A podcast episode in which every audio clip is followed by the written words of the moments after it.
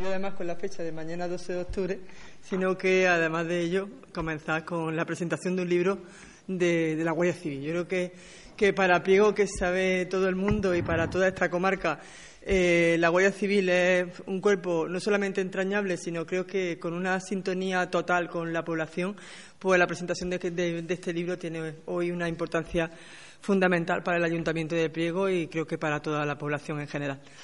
En primer lugar, presentar la mesa, aunque creo que, los conocen más que de sobra, en este caso, como natural, nuestro teniente Javier Alcalá, el cual, pues, hace años me presentó a la persona que tengo a mi izquierda, a José Luis Rivas. No me lo presentó como autor de un libro, no me lo presentó ni siquiera como teniente en aquel momento, sino que me lo presentó como mi amigo, que además viene en muchas celebraciones de la Guardia Civil y, que, y que, además ya hoy conoce, conoce Pliego casi como, como su casa. ¿no?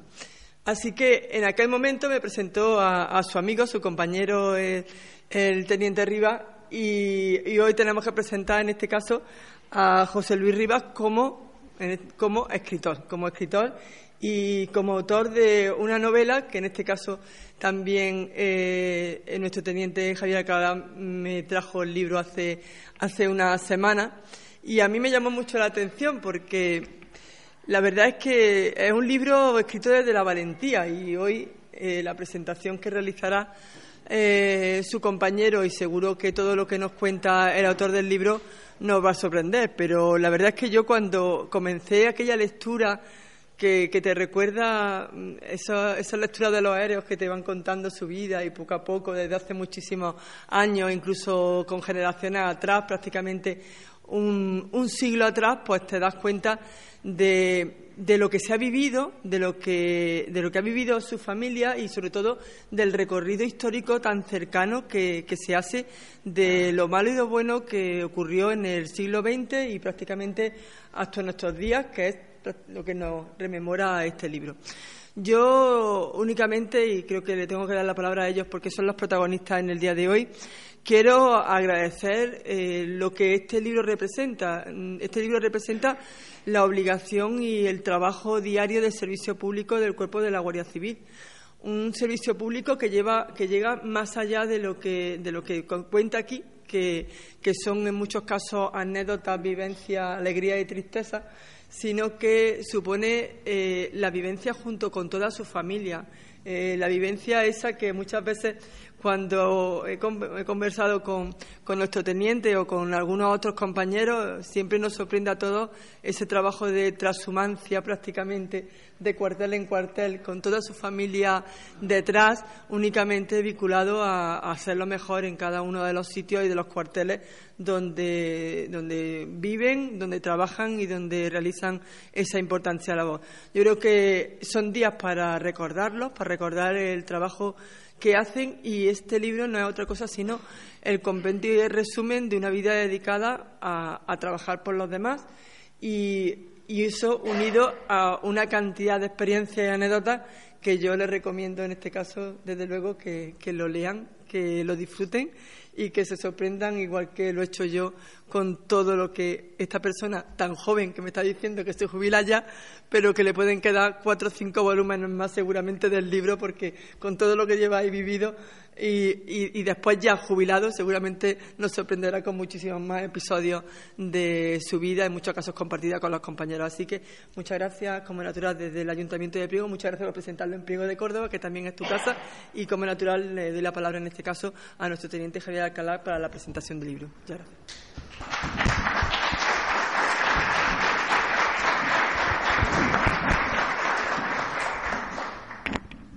Buenas noches, querida alcaldesa, miembro de la Corporación Municipal, sacerdotes, compañeros guardias civiles, amigos, señoras y señores.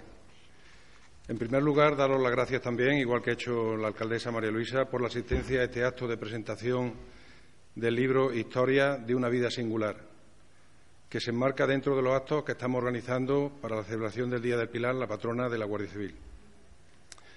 Y tengo que empezar diciendo, se lo comentaba antes a alguno de los, de los presentes, que he aprendido a no decir de este agua no beberé. presentaba hace unos días, hace unos meses, el libro de mi compañero Rafael Pimentel, un libro que escribió sobre la Guardia Civil de Priego de Córdoba, y alguien en ese acto me emplazaba a hacer otra presentación de otro libro. Y yo, muy valiente, le dije que no, que con una vez había tenido suficiente. Y ya me ven donde estoy hoy otra vez, presentarlo el libro de mi compañero de destino y compañero de promoción, José Luis Rivas Nava, su libro Historia de una vida singular, donde en alguno de los capítulos aparezco en el periodo que estuvimos destinados en San Sebastián, donde él relata salvajes atentados terroristas en la provincia de Guipúzcoa y cuenta cómo instruimos la diligencia y cómo investigábamos esos casos. José Luis nació el 20 de enero de 1955 en Andújar. Casado y padre de tres hijos, estudió delineación industrial en las escuelas profesionales de la Sagrada Familia de Andújar. Es teniente de la Guardia Civil en situación de reserva, ingresó en la Academia de Úbeda en 1980, está titulado en la especialidad de tráfico, Policía Judicial y Seprona. Ha estado destinado en Cataluña, en el País Vasco, Castellón, Murcia y Madrid. En su destino en la Comandancia de San Sebastián prestó servicio en la década de los años 80 en el famoso cuartel de Enchaurrondo. Como experto, ha colaborado en dos ocasiones en la Cooperación Internacional de España para la formación y capacitación de la Policía Nacional de Ecuador en materia de protección de medio ambiente. Tiene seis condecoraciones profesionales y diversas felicitaciones por actos de servicio. Está titulado en área de seguridad y liderazgo por diversas universidades y centros de formación militares y policiales. Durante dos años ha estado escribiendo su primer libro que hoy presentamos. Lo cierto es que a todos nos pasan cosas. Esto es más que obvio. Se pueden decir las cosas con sencillez y con claridad. Lo que no resulta tan fácil es contarlas como él lo hace. La vida no está organizada. Si se quiere explicar lo que nos ha ocurrido, hay que hacerlo mediante un mosaico mirando atrás con la referencia del presente. Sin modificarlo, podemos reflexionar sobre el pasado y sobre el futuro. El libro de José Luis Rivas tiene estas condiciones de lo que es la vida que cada uno puede escribir. Él se ha atrevido a pasar al papel lo que le ha ocurrido durante los largos años en su núcleo familiar. Muchas veces lo cuenta con toda su crudeza porque escribir es sacar de la sombra lo que sabemos, lo que vivimos.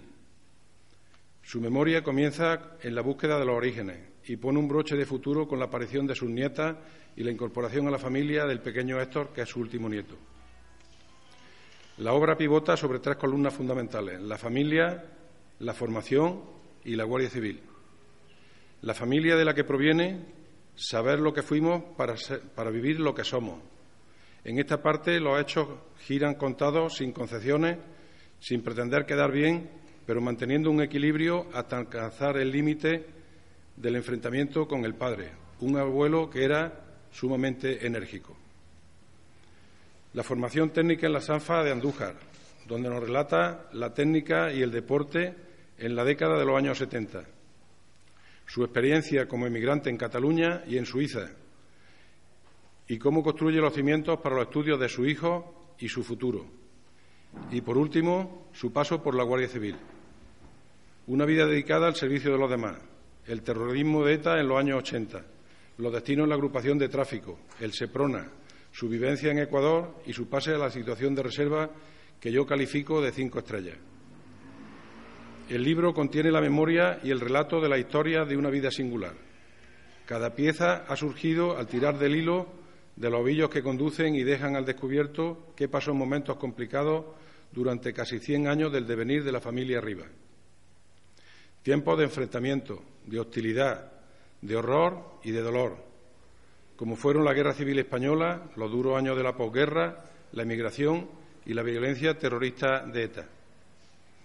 Es la construcción de un espacio que enlaza a una familia con momentos personales y profesionales, que ha influido en tiempos y circunstancias complejas, entre los que destaca la profesión en el cuerpo de la Guardia Civil. Sin irritación y sin resentimiento, esta obra va más allá de la natural curiosidad y está teñida de emoción y de pasión. Tras el encuentro de las raíces, se ha ido edificando sobre el fondo de las dificultades familiares en la sociedad española de los siglos XX e inicios del siglo XXI. Historias hay muchas. Esta es la del autor, con situaciones y vínculos que pueden sorprender al lector. La familia, el argumento y la actitud contenida en la obra frente a los devenires políticos se mantiene fuera de movimientos partidistas. Vivir y contarlo. La intención de José Luis, en todo momento, es fijar la historia familiar y personal en el papel. El libro está dirigido a hombres y mujeres que viven y caminan por las calles de cualquier pueblo o ciudad y sus páginas muestran a un hombre libre con dudas y certezas, en ambientes muchas veces hostiles. Alguien podría decir que todas las historias personales son singulares. En esta ocasión y en este libro la cabeza no está llena de pájaros ni el corazón lleno de piedras. Hay guiños cómplices a la familia y el orgullo de pertenecer al cuerpo de la Guardia Civil. Ahí se condensan la ética y la estética. Él es el autor y esta es mi visión humilde de su obra. Disfruten con su lectura y muchas gracias.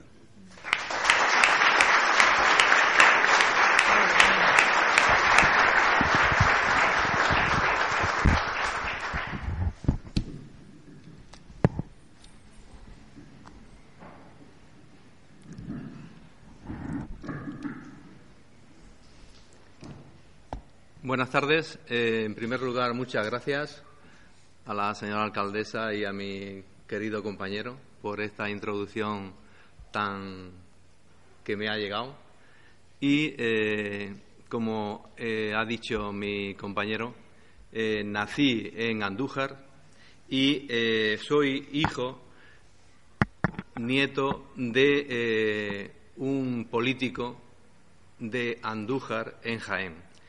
Eh, mi abuelo era teniente alcalde en la República.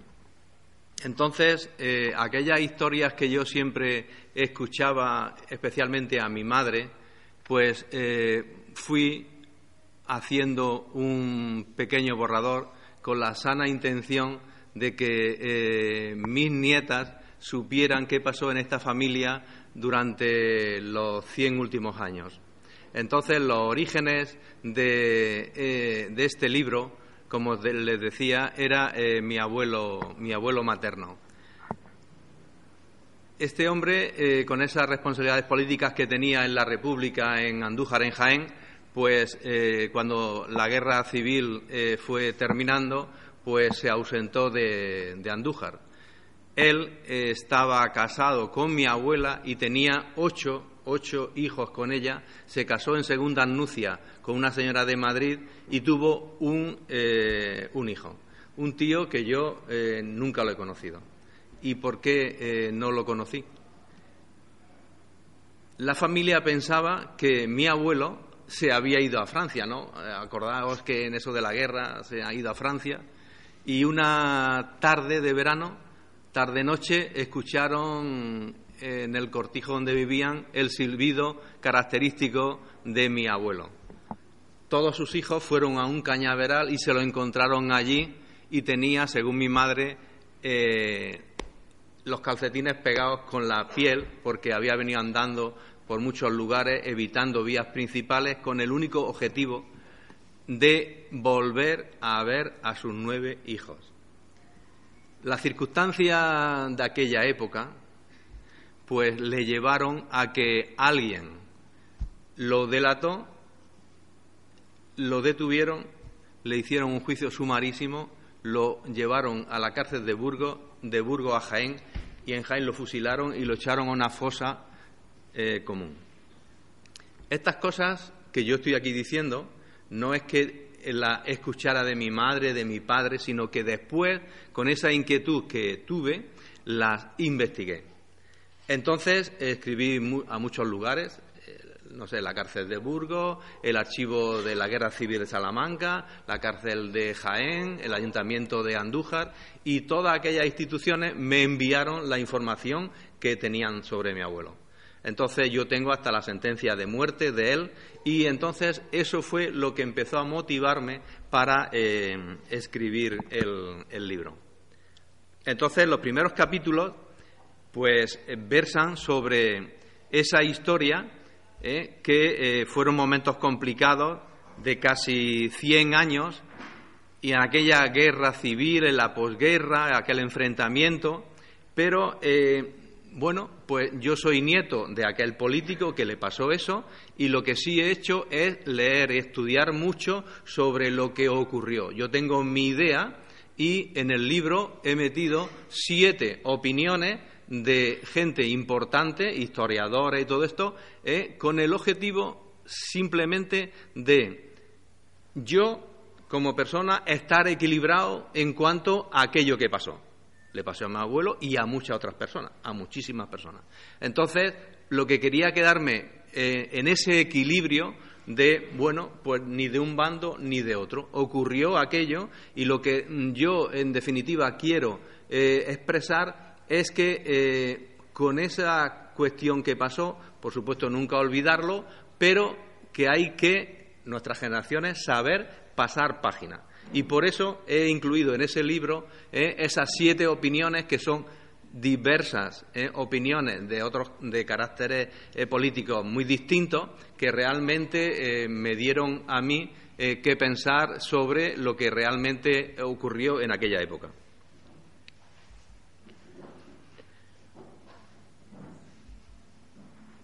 En el libro también, también mm, relato eh, una historia muy triste, muy, muy dura, muy dura para mí, que luego después lo, veremos, que es lo que siempre está en los telediarios eh, de cada día, eh, eso del machismo, la violencia contra las mujeres. y entonces, ¿qué ocurrió? Que llegó un momento, llegó un momento en el que yo descubrí, descubrí que mi padre ejercía violencia contra mi madre. Personas mayores, hay algunas personas que han leído el libro y me han dicho, ostras, o sea, poner esto en el libro, esto, y yo, ¿qué me ocurrió en aquel momento? Que yo era teniente de la Guardia Civil, era hijo, y yo no iba a permitir que aquello pasara. Cuando realmente investigué todo aquello, lo tuve claro que estaba ocurriendo. Mi hermano y yo vivíamos en otras ciudades y íbamos a Andújar, pues no sé, unos días de vacaciones. Bueno, pues yo me puse en el ordenador y presenté una denuncia contra mi padre en el juzgado y en la comisaría de policía. Hubo juicio oral y en aquel juicio oral pues había una juez, una fiscal.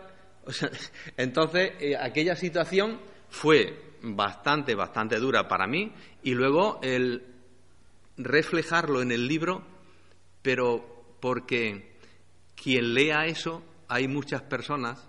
¿eh? Ayer me llamó un señor que compró mi libro y me dijo, oye, quiero eh, tomar un café contigo. Dice, porque algunos de los capítulos que tú aquí escribes, y especialmente el de tus padres, dice, yo eso lo he vivido. Entonces hay eh, capítulos que la gente cuando lo lee se siente reflejado en eso. Y esa era mi intención. En lo que estamos hablando de la guerra civil, lo que estamos hablando de la violencia de género, ¿eh? entonces yo eso es lo que quería reflejar, ¿no? Que la gente, eh, mm, en este caso de la violencia de género, pues que realmente no se calle, no se calle y que, y que lo denuncie. Porque, ¿sabéis una cosa? Eh, que con mi padre, eh, en ese libro podréis leer muchas cosas que me ocurrió con él, y resulta que el hombre murió junto a mí, los dos solos en una habitación de hospital. ¿eh? Y luego, ¿qué ocurrió? Que toda aquella aquellos problemas que antes he comentado, he comentado, perdón, pues nos fueron uniendo al final de su vida. ¿eh? Entonces, los últimos años de mi padre, pues el, Señor eh, parece que reconduzco su camino ¿eh? hacia, bueno, tener en cuenta que murió con 93 años, ¿no? Entonces, es uno de los capítulos importantes que creo que hay en el libro en cuanto a lo de la violencia de género. ¿Os acordáis del 23F, no? ¿eh? los que tenemos cierta, cierta edad, pues entonces fue cuando yo salí de la academia. teníamos permiso de la academia y apareció Tejero y los guardias civiles en el Congreso de los Diputados, ¿no? Bueno, pues entonces eso fue también una cuestión que también, también eh, relato, relato en, mi libro, porque además fue un episodio para la democracia española importante. ¿Y qué me ocurrió? Que eh, después de esos días de permiso del 23F, fui destinado al muelle de pasajes. Al muelle de pasajes. Un año, que lo leeréis, un año con tres atentados en el muelle de pasajes. Tres. ¿eh? Entonces, tú estar con un compañero ¿eh? y mañana asesinarlo. Tú estar con otro compañero y pasado mañana asesinarlo. Tú estar, porque los años 80, la década de los 80, eso fue terrible. ¿eh? Lo que sufrimos, sufrimos los guardias civiles y los policías y todas aquellas personas que fueron víctimas del terrorismo. ¿eh? Entonces, aquel año pues fue un año muy, muy doloroso. Tened en cuenta que ETA ha matado, ha asesinado a 100 guardias civiles en Guipúzcoa. De esas 829 o 23 personas en total que, hay, pues 100 eh, eran guardias civiles solamente de Guipúzcoa, porque el teniente Alcalá y yo estuvimos en aquella provincia y estuvimos viviendo eh, auténticos horrores que, bueno, pues en el libro lo encontraréis, como por ejemplo, como os decía, a nuestro compañero Fragoso, a Modesto y a Pernas, y eh, a Pernas, José Fernández Pernas, era un chico de Pontevedra que eh, su señora había tenido una niña. Entonces, eh, le dieron permiso para que fuera a eh, conocer a su hija. Entonces, en el muelle de pasajes, en aquellos años, había garitas que no eran blindadas, no eran blindadas. Entonces, los que hacíamos servicio en aquellas garitas, pues había unas chapas que cuando tú estabas sentado, la chapa te llegaba así, ¿no? Entonces, no sé quién tuvo la idea de llevar un taburete yo he estado sentado en el taburete mil veces. Cuando te sentaba en el taburete, te asomaba la cabeza. Le metieron un tiro en la cabeza desde el monte de enfrente. Así finalizó ese chico eh, su destino allí en el muelle de pasaje.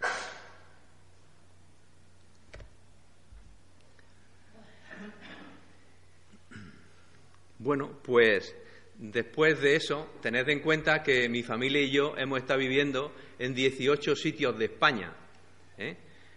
Entonces, eh, fui destinado, fui destinado a Bañolas, en Gerona. Eh, como mi padre fue emigrante, yo con ocho años no iba al colegio. Aquella idea que tenían antes los padres que los chicos tenían que trabajar, yo me llevó mi padre a Mataró y con ocho años me puso a eh, una tostadora de café. Me sentaban en una banqueta, aquí con una balanza, y me decía la señora, José Luis, tienes que hacer 200 paquetes de 250 eh, de café torrefacto. Y yo con ocho años, yo no iba al cole. Hasta que empecé a trabajar en un bar y hubo un iluminado, el dueño del bar, que me dice, oye, tú no vas al cole, ¿no? Digo, pues no lo ve que no. No, no, eso no puede ser. Tú tienes que ir al colegio, aunque sea por las tardes. Dile a tu padre que venga a hablar conmigo. Mi padre fue, acordaron que fuera cuatro horas, de cuatro a ocho, a una academia que había enfrente del bar, y resulta que aquella academia yo iba al cole con niñas. Que eso, eso todavía no se había visto nunca, ¿no? Y claro, con aquella edad yo sabía catalán. El primer destino fui a Bañolas. Y claro, eh, que un guardia hablara catalán, pues entonces los payeses que había por allí cuando íbamos por el campo, pues incluso les gustaba, ¿no? ¿Y qué ocurrió? Que me hicieron la propuesta, la propuesta de hacerme jefe de la policía local de Bañolas. Pero alguien me dijo, no lo hagas, pero ¿cómo vas a, a comparar ¿no? la policía local con la Guardia Civil? Y no, le, y no me hice jefe de la policía local. Y fijaros si hubiese cambiado mi vida y la de mi familia. Ahora igual éramos independentistas o éramos de Puigdemont o de... Así que fijaros, ¿no? También esta, esta cuestión. ¿Qué ocurre? Que, bueno, el destino otra vez me lleva a Euskadi, otra vez a San Sebastián, otra vez al famoso Inchaurrondo. Y allí estaba mi compañero Alcalá. Entonces, eh, yo sin saberlo, sin saberlo, y sobre todo cuando íbamos destinados allí decíamos, madre mía, ¿dónde vamos? Pues yo sin saberlo, y, y lo digo en el libro, fui la segunda vez a Euskadi a la mejor época profesional de mi vida. Y él lo sabe que allí no teníamos ni horarios ni nada, plenamente dedicado a la lucha antiterrorista. Entonces, había un tipo que eh, le decían Cubati, le gustaban mucho los Cuba Libres. Aquel, aquel tío mató, asesinó a Yoye. ¿Os acordáis? Aquella dirigente de Tarra que estaba en una plaza con su hijo de tres años eh, y llegó este sin conocerla, sin conocerla. Había otro de Tarra que iba con él y entonces le dijo, esa es. El otro llegó, le dijo, ¿tú eres Yoye? Sí. ¿Tú no me conoces a mí? No. Pues yo soy un integrante de ETA y vengo a ajusticiarte. Pom, pom, pom, y la mató allí, ¿no? Pues este tío, este tío, ¿eh? Pues era un objetivo importante porque eh, era integrante de un comando que había hecho muchísimos, muchísimos atentados, ¿no? Y hubo una operación que, bueno, no la voy a describir aquí operativamente, pero el tío se... Eh, se tiró la chulería de llamar a su legunchale, que son los que lo esconden, los que los llevan, tales, y le dijo, yo te voy a llamar desde una gabina telefónica tal día. Bueno, pues cuando estaba con el auricular puesto, pues lo detuvimos. Le echaron 1.120 años, me parece. 1.210 años. Ha estado 26 y ya está en la calle. Entonces, eh, una de las cuestiones más importantes ¿no? que yo viví con vuestro, con vuestro teniente fue eh, la detención del comando Oyoki. Cuando eh, llegamos al sitio, encontraron una huella y esa huella no se sabía de quién era, no se sabía. Eh, el fotógrafo nuestro hizo la huella así como muy grande y él se acercaba a la huella, la miraba y decía, este tío tiene que estar trabajando en algo, en algo relacionado con agua, ¿no? Comentabais. Y efectivamente, se tenía la huella y él, él, junto con otro compañero, ¿eh? se tiraron tres o cuatro meses, mañana, tarde, hasta que consiguieron saber a quién pertenecía la huella que se había encontrado en el cristal de un coche. Y era de un integrante del comando Oyoke. Y se detuvo a ese comando gracias al trabajo y al esfuerzo de él y de otros compañeros y realmente pues fueron detenidos y fueron condenados a 19 años de cárcel. Sabéis, ¿no?, que eh, ETA pues hizo un comunicado eh, que parecía que parecía que ya habían dejado las armas, que ya eso no se iba a, producir, pero entre tanto, pero entre tanto, eh, las familias, las familias de eh, en este caso donde vivíamos, era pues un clima no muy bueno para nuestros hijos. Eh, allí casi todos los niños iban, iban a un colegio público y los llevaban en un, par de autobuses que incluso iban hasta escoltados por compañeros nuestros. Mi mujer y yo decidimos de irnos a San Sebastián y no queríamos que nuestros hijos vivieran esa forma de trasladarse hacia el colegio. Bueno, yo mm, buscamos eh, un colegio Era un colegio de monjas. eh, fui allí, me entrevisté con la directora y a la señora le digo, yo, eh, mi mujer y yo vamos a traer a nuestros hijos aquí. Nos gustaría que vinieran a este colegio, pero tenga en cuenta que eh, yo soy guardia civil. Y la señora me contestó, no hay problema. Nosotros aquí estamos para ayudar, ¿no? Entonces, mis hijos, mis tres hijos, donde realmente siempre hemos entendido en la familia que cogieron ese nivel universitario, todas estas cosas, fue en la base que cogieron en aquel, en aquel colegio. ¿Qué ocurría? Nosotros tenemos unas normas de seguridad y autoprotección que, eh, bueno, mm, eso de no todo el mundo es terrorista, pero cualquiera puede serlo. Entonces mi mujer se sacó el permiso de conducir y siempre, siempre llevaba a los niños en el coche por el mismo itinerario. Cuando ella no podía llevarlos, me llamaba y decía, papá, que no puedo llevarlos hoy y tal. Entonces, ¿qué pasaba? Que yo montaba a mis tres hijos, mis dos hijas y el peque, el peque iba detrás aquí y decía, papá, papá, que has equivocado, que por aquí no es. El nene estaba acostumbrado a ir siempre por el mismo itinerario. En cuanto le cambiaban el itinerario, pues el hombre decía que es que me estaba equivocando. Pero realmente lo que yo estaba haciendo es, pues, eh, tomando esas precauciones que nos dicen nuestras normas de autoprotección. Realmente, eh, ¿qué es lo que ha pasado en ese comunicado de ETA para la mm, no repetición de ese compromiso que eh, ellos dicen que no se volverá otra vez a reproducir? La realidad es que ETA ha sido derrotada por la firmeza y la eficacia de, los, de la Fuerza y Cuerpo de Seguridad del Estado, del Poder Judicial y también, por supuesto, de la acción política.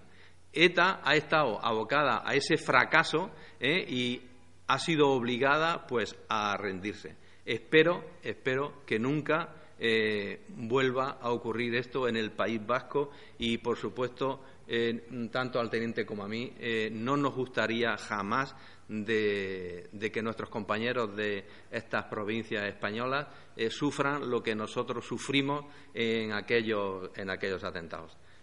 Y especialmente os voy a comentar uno que cuando yo lo relataba en el libro, muchas veces yo decía, madre mía, ¿cómo puede ser eso? En el año 82, 82, 83, conozco, eh, yo tenía 25 años, y conozco a un guardia que se llamaba Benjamín Quintano Carrero.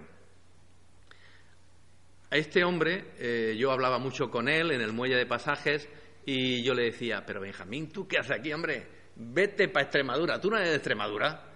No, no, si yo ya he estado en Extremadura. Lo que pasa es que me volví otra vez aquí. Pero bueno, ¿y eso cómo es? Dice, porque el nivel de San Sebastián, pues no era el nivel que él vio en, en el pueblo donde fuera destinado. Y el hombre se volvió. Volvió otra vez. Se compró un piso en Pasajes de San Juan. Tenía dos hijos. Cuatro años después, entro yo en el comedor de Hincha Rondo, me estoy echando la comida y lo veo al tío al final de la cocina porque allí en, en, determinados departamentos metían a guardias mayores, a guardias sobre todo por lo de la seguridad, ¿no? Lo veo y le digo, pero Benjamín, pero todavía estás aquí, hombre. Dice, mira, eh, vino, nos saludamos. Dice, es que me he quedado viudo. Dice, y ahora ya, ¿cómo me voy a ir yo si mis hijos han criado aquí? Y, y claro, él y yo que estábamos metidos en, el lío, digo, por Dios, Benjamín, porque era peligrosísimo vivir en la calle o en determinados lugares de, de aquella zona. Una tarde llama el comandante Blanco, salir echando hostias que han matado a uno de los nuestros. ¿Dónde? En pasajes de San Juan. Cuando me bajo del coche, voy a la sábana, una sábana blanca que le habían echado encima, levanté la sábana y era él.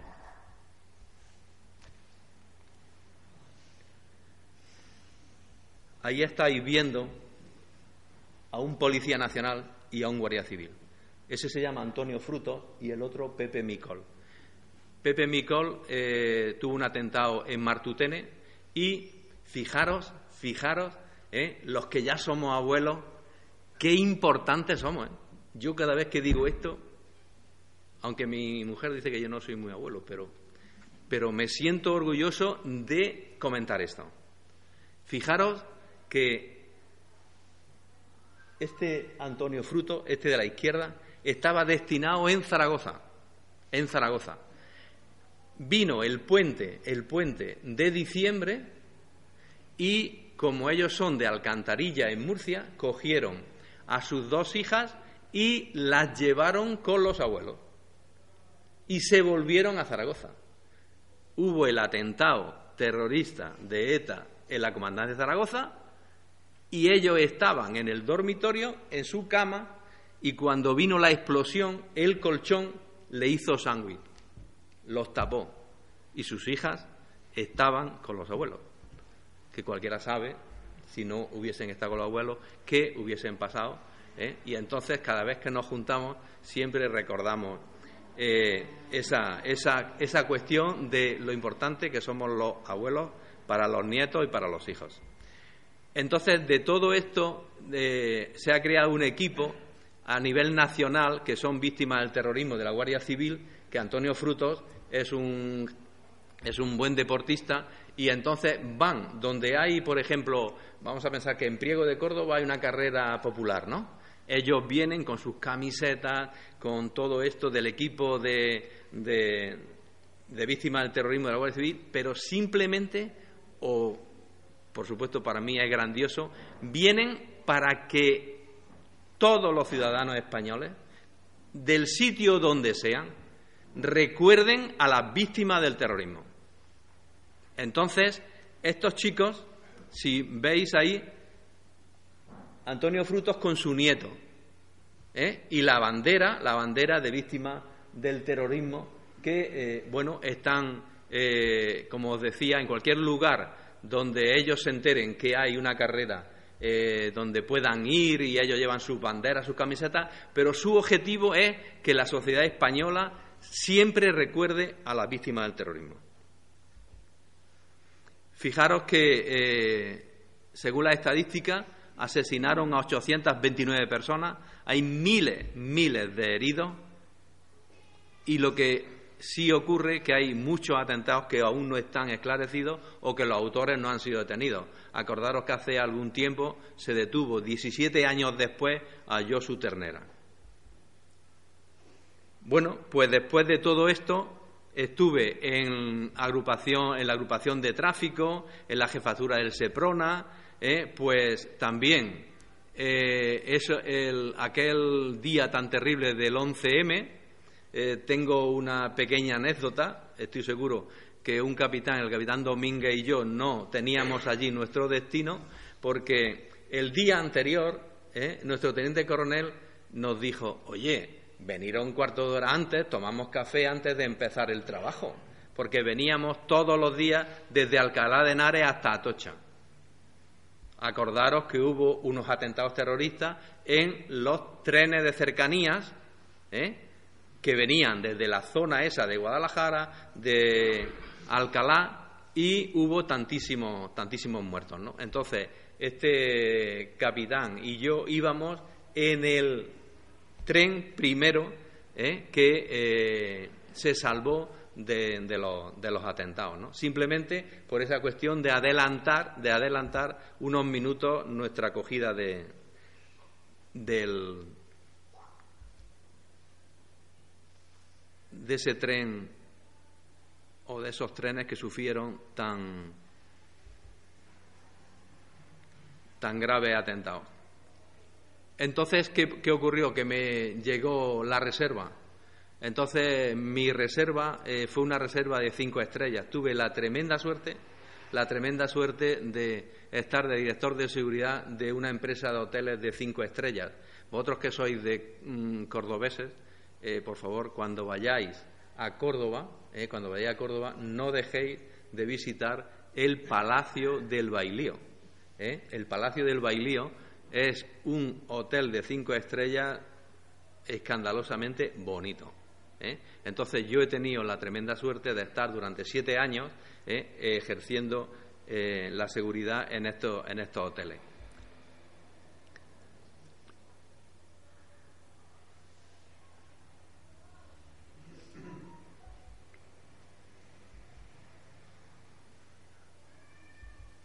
Bueno, pues llegamos, llegamos al final.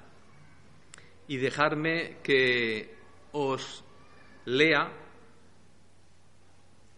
lo que estáis viendo en la, en la pantalla. La vida es como un viaje en autobús. Algunos comienzan el viaje junto a ti, otros se montan a la mitad del camino, muchos se bajan antes de que llegues y muy pocos permanecen hasta el final. Pero cada una de esas personas dejan algo en tu corazón y que recordarás a lo largo de ese hermoso viaje. Baja las ventanas y disfrútalo. No sabes cuándo llegará tu parada. Muchísimas gracias por subir en algún momento en el autobús de mi vida. Espero que nunca os bajéis y si bajáis, que nunca os olvidáis de mí. Queridos amigos, muchísimas gracias por atenderme hasta el final. Estoy encantado que mi historia pudiera ser de vuestro interés y estoy seguro, seguro que os gustará. Un abrazo y muchas gracias.